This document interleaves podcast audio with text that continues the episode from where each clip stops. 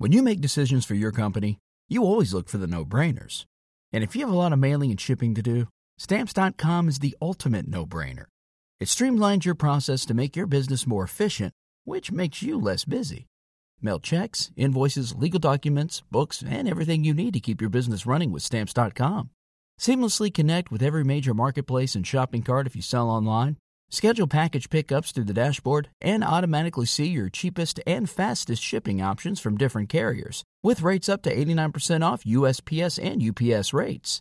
And with the Stamps.com mobile app, you can take care of mailing and shipping wherever you are, even on the go. Make the same no brainer decision as over 1 million other business decision makers with Stamps.com. Sign up at Stamps.com with code PROGRAM for a special offer that includes a four week trial, plus free postage and a free digital scale. No long term commitments or contracts. That's Stamps.com code PROGRAM. All right, now we're talking to Georgia in Texas who's got a question about tile flooring. How can we help you with your project? Uh, yes. I live in a house that my grandparents originally built back in 1950. The flooring in uh, in the kitchen is what I refer to as the old linoleum. Rubber top linoleum is what I thought, but it is crumbling. And someone at a tile place told me it is probably asbestos because of the age of it.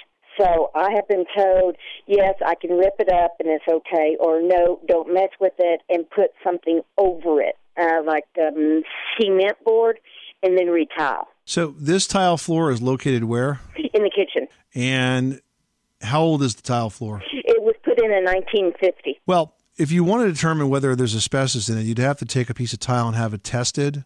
But if it's Okay. the original floor and you want to put a different floor over it, there's really no reason not to. I mean, laminate floor, for example, would be a good choice for a kitchen. And there's no reason you can't lay that right over the existing tile. Well, no, it is. It, it, it is literally cracking and crumbling.